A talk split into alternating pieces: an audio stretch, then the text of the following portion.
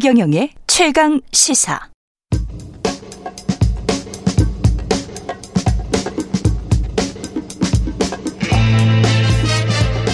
네, 우리가 접하는 뉴스의 태초부터 지금까지 뉴스 일대기를 쫙 살펴봅니다. 뉴스톱 김준일 대표, KBS 박대기 기자 나와 있습니다. 그들의 전지적 시점으로 분석하는 뉴스 일대기 지금부터 시작하겠습니다. 안녕하십니까? 네, 안녕하세요. 예, 오늘은 강원도발 레고랜드 사태가 채권 시장에 미치는 영향 에 대해서 살펴보겠습니다. 이게 어려워요. 이 말 그대로 하면 김진태 강원도지사가 이런 말을 했다고 합니다. 강원 중도 개발 공사가 빌린 2,050억 원을 대신 갚는 사태를 방지하고자 강원 중도 개발 공사에 대해 회생 신청을 하기로 했다. 무슨 말이에요? 그러니까 이제 대신 예. 갚는 사태를 방지하고자 여기서 어폐가 있는데요. 예. 이건 대신 갚으 대신 갚기로 약속을 했던 거거든요. 지급 보증을 했던 예, 거잖아요. 지급 보정을 했던 거기 때문에 예. 이 강원 중도 개발 공사가 레고랜드를 개발하는 주체인데 예. 여기서 뭐 레고랜드 사업이 좀 진척이 늦고 예. 문제가 여러 가지 있- 있다 보니까 못 갚을 처지가 되니까 그렇다면은 이 채권 시장에서는 당연히 강원도가 갚아줄 거라고 생각을 했던 거거든요. 그렇죠. 지급 보증을 했으니까. 네. 예. 그런데 회생 신청을 하기로 했다는 것은 이 법원으로 가자. 음. 이제 뭐 아예 안 갚겠다는 말은 엄밀하게 따지면 아닙니다. 예. 법원으로 가서 이 판단을 받아보고 채무를 감액 조정을 해가지고 언젠가는 갚겠지만 일단은 갚지 않겠다. 일단 지금은 갚지 않겠다. 이런 상황이 됐는데요. 이거를 이제 그 채권 시장은 신용이 중요한데 그렇죠. 어, 이 채권을 이 매입한 사람들 입장에서는 당연히 갚아줄 거라고 그냥 즉시 갚아줄 거라고 생각을 하고 매입을 했던 것인데 이 법원으로 가자고 하니까 야 이거 좀 믿을 수 없게 됐다. 이 불신감이 시장은 생기는 당연히. 그런 상황이 된 거죠. 예. 근데 김진태 강원도지사는 이제 약간 변명을 하면서 강원도는 레고랜드 보증 채무를 갚지 않겠다고 한 적이 단 한 번도 없다. 음. 이거 뭡니까? 말장난이죠. 말장난인데요. 아니 그러니까 예. 쉽게 얘기를 하면은 예. 회생 절차에 들어가면 어떻게 되나요? 법원으로 가죠. 법원으로 가죠. 예. 자산 매각해야 돼요. 그렇죠. 자산을 제값에 비싸게 팔 수 있나요? 지금 어, 안 팔려요. 헐값에 팔아야 돼요. 예. 그러니까 정상적이라면 만약에 지금 시간도 강원- 너무 걸리고. 시간도 많이 걸리고 예. 2천억 원에 대해서 강원도가 다 지급 보증을 했지만은 이게 예. 문제가 있다. 얘들이 도덕적 해이가 있다. 강원 중도 개발 공사가 그러면은 강원 중도 개발 공사를 소위 말해서 쪼아가지고 예. 너희 자구책 마련해. 이렇게 해가지고 자산도 매각하고 어. 이게 정상적인 방법이죠. 예. 한전이 적자가 많아요. 예. 한전 그러면 뭐 저 저기 채무 채무 불이행해 가지고 뭐 디폴트 선언해 가지고 자산 매각하게 할 겁니까? 그러니까 상식적인 얘기를 해야죠. 그러니까 예. 말도 안 돼. 이게 사람들이 다 이상하게 생각하는 거는 이렇게 음. 회생 절차로 가게 되면은 오히려 자산에다 헐값하게 매각해 가지고 음. 다 손해 본다. 이거를 왜 이런 식으로 하냐라는 거예요. 그러니까 말이 안 되는 얘기를 하는 거예요 지금. 변명이 예. 아니 안 되는 것 제가 같습니다. 이제 김 지사 측- 측에서 이제 변론을 하자면은 예. 갚지 않겠다고 한 적은 없다. 회생 절차를 다 거치고 나면 언젠간 갚을 수도 있다. 예. 이렇게 얘기를 한 것인데 언제? 법적으로는 언제? 말이 돼요. 법적으로 잘못은 없어요. 예. 예. 하지만 신용이라는 차원에서는 그렇죠. 이, 이거를 이제 신뢰 자산인데. 여기서 이제 처음에 예. 발행할 때이 갚는다는 의미는 그런 의미 갚는다는 것이 아닌데 음. 어 이제 법적으로는 문제가 없지만 이 채권 시장의 상식과는 맞지 않는 그런 행동을 한 것이죠. 근데 이 김진태 지사가 국회의원 두 번 역임하셨는데 이, 이 상황을 몰랐을까요? 이거는 좀 ABC 같은 건데 그러니까 도가 지급 보증을 했는데 지급 보증은 당장 못 하겠고 지급 보증은 거부하고 회생 신청해서 차착 갚아 나가겠다. 이거는 이게 말이 돼요?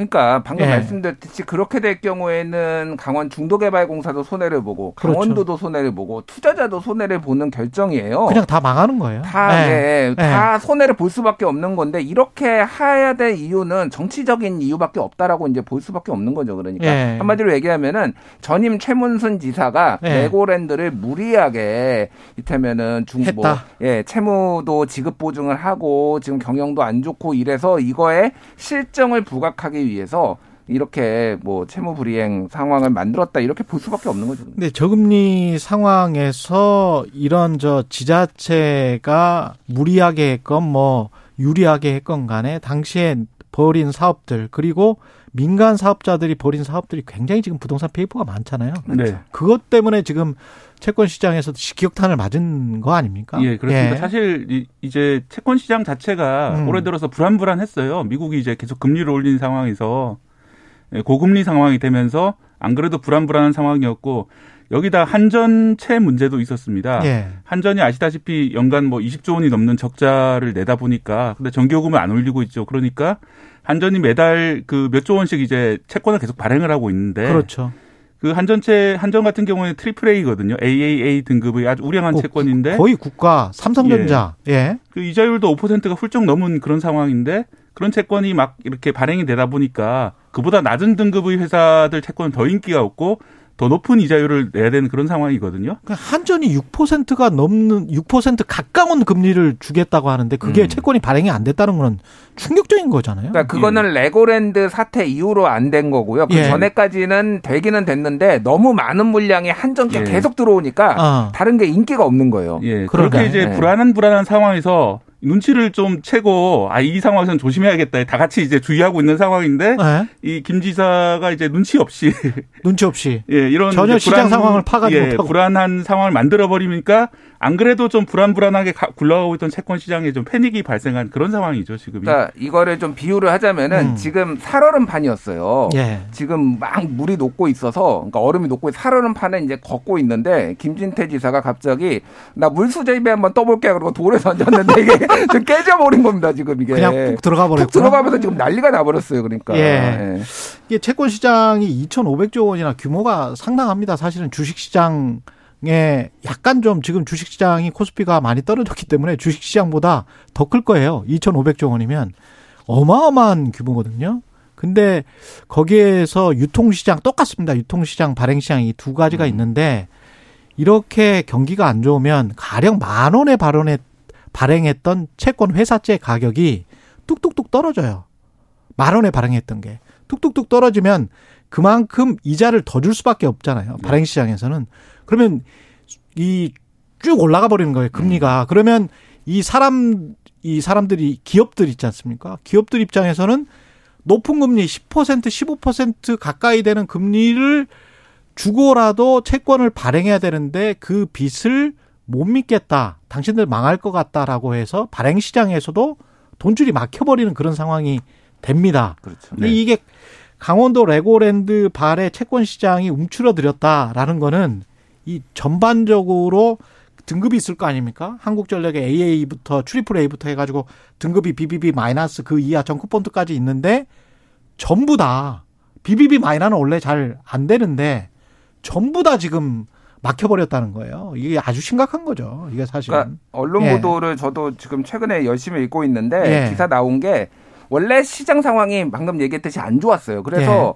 예. SK그룹, 롯데그룹, 효성그룹 뭐 이런 데들도 두 달 전부터 지금 자금 조달에 차질을 빚고 있다. 회사채 발행이 잘 안 되고 있다. 그래서 음. 최근에는 신용보증기금 보증 지원을 받지 않으면은 이거 자체가 지금 어, 회사채가 발행이 안 될 정도다. 그래서 그렇죠. 지금 줄줄이 지금 받고 있다라는 거 하나가 있는 거고 또 하나 지금 행안부가 조사한 거에 따르면은 지금 전국의 13개 지자체가 1조 701억 원을 지금 보증 26개 사업을 보증을 하고 있는데 이거에 대해서 다 불안감이 생긴 거예요. 왜냐하면은 이게 정권 교 지방 자, 어, 지방 정부 정권 교체였잖아요. 일종의. 예. 근데 이렇게 정치적 액션으로 만약에 대- 어, 이렇게 지급을 안 해버리겠다라고 한다라면 이번에 지방 선거에서 바뀐 데 엄청 많거든요. 그렇죠. 그럼 이 여기에서도 줄줄이 이거 안 하겠다는 거야? 이렇게 그렇지. 되니까 그런 와, 함의가. 예 그런 함의가 있으니까 완전히 지금 다 완전 경색이 돼버린 거예요. 지금. 그러니까 정부에서도 지금 사태가 좀 심각하다는 걸 인식을 하고 나머지 지자체 강원도를 제외한 나머지 지자체는 다 이제 이행을 하겠다 이런 준수까지 하는 어. 그런 상황이거든요. 그래서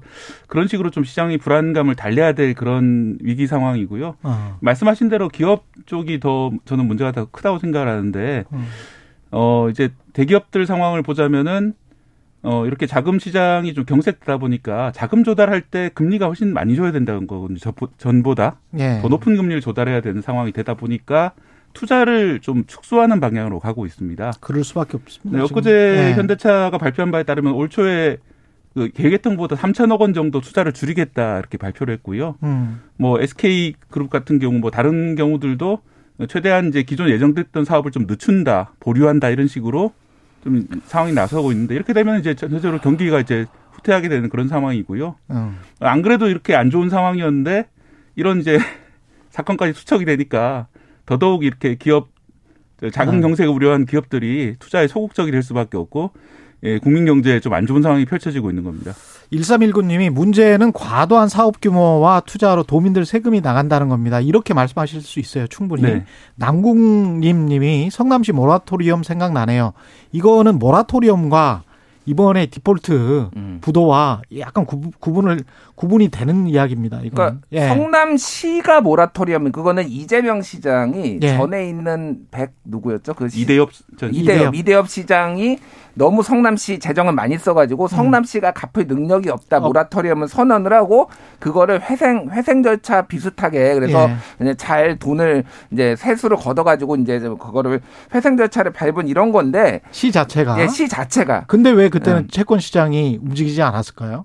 그때는 그러니까 네. 이게 눈치가 있어야 돼요. 금융 지금 상황이 어떤지 자체를 예. 봐야 되는 거죠. 그리고 모라토리엄을 선언을 했지만 그렇다고 우리가 돈을 안 지금 주겠다. 하나도 안 주겠다라고 한 건 아니에요. 그게 정치적 액션이었고 사실 그때도 논란이 있었던 그때도 게 쇼라는 논란이 네. 있었고 그렇죠. 심지어 예. 이제 이재명 중앙정부에서 돈 좀 달라 그 예, 이야기였잖아요. 이재명 대표도 예. 이제 나더러 쇼했다고 하면 틀린 말도 아니지만 뭐 이렇게 그렇지, 그렇지. 네. 이렇게 예. 이제 인터뷰도 하기도 했는데 그래서 네. 사실 지금 김진태 지사가 이재명을 카피했다 이런 얘기들이 많이 나와요. 그러니까 전임의 어떤 실정을 네. 최대한 부각시켜 가지고 나도 한번 그러니까 이런 식으로 조금 대선 후보까지 됐으니까 음. 그런 식으로 좀 쇼를 했다라고 이제 봐야 되는데 그것도 눈치가 있어야죠. 그래서 예. 칼럼에 보면은 영국 트러스 총리와 김진태 지사의 공통점 예. 눈치가 없다. 눈치가 이런, 이런 칼럼들이 예. 이것도 때와 장모 이런 타이밍을 보면서 그렇죠. 쇼도 해야 되는데 예. 감세한다고 하니까 그러니까 뭐 영국 같은 경우에도 그러면은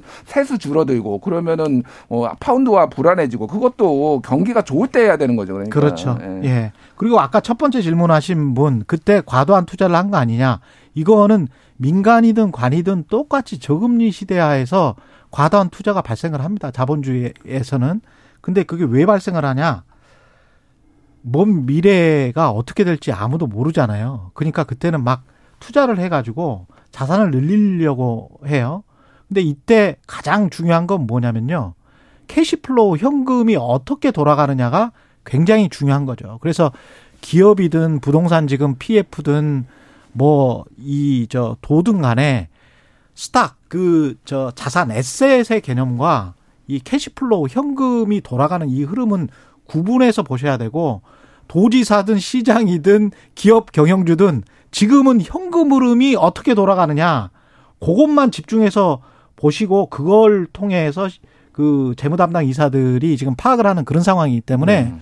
그것만 집중해서 한번 보시면 될 것 같아요. 예. 예, 다만 이제 뭐 결과론이긴 합니다만 음. 이 이렇게 이제 언젠가 고금리 상황이 올 걸 예상을 못했다. 뭐 이런 점은 충분히 비판을 할 수 있을 상황인 것 같고요. 예. 또 레고랜드란 자체가 중도 유적이라는 아주 우리나라 고고학에서 가장 중요한 유적 터 위에다가 맞다. 이제 만들어져 있거든요. 그런 그런 이야기 있었어요. 여기에 예. 지금 3,500년 전쯤에 시작되는 청동기 시대의 집자리가 1,300기나 발굴이 됐습니다. 맞아요. 거의 예. 청동기 시대의 그 어떤 어떤 국가의 수도 어쩌면 아. 우리나라 최초의 국가의 수도였을 수도 있는 땅 위에다가 레고랜드를 지었다. 만들어진 그런 상황인데 음. 그래서 이걸 좀 개발을 할 때 이런 그 유적을 어떻게 보면은 잘 보존을 하고 그래서 반대 의견이 많았거든요. 예 그때도. 그런 예. 차원에서 좀 개발을 했고 음. 이 투자금 관리라든지 이런 것들을 좀 더 잘했으면은 음. 더좀 좋은 사업이 되지 않았을까 이런 좀 아쉬움이 많이 남, 남는 사업입니다. 그래서 네. 당시에 김진태 의원이 당시 2014년에 트위터가 또 다시 화제가 되고 있어요. 예. 그때 엄청 레고랜드 찬성했거든요. 그래서 예. 이렇게 썼습니다.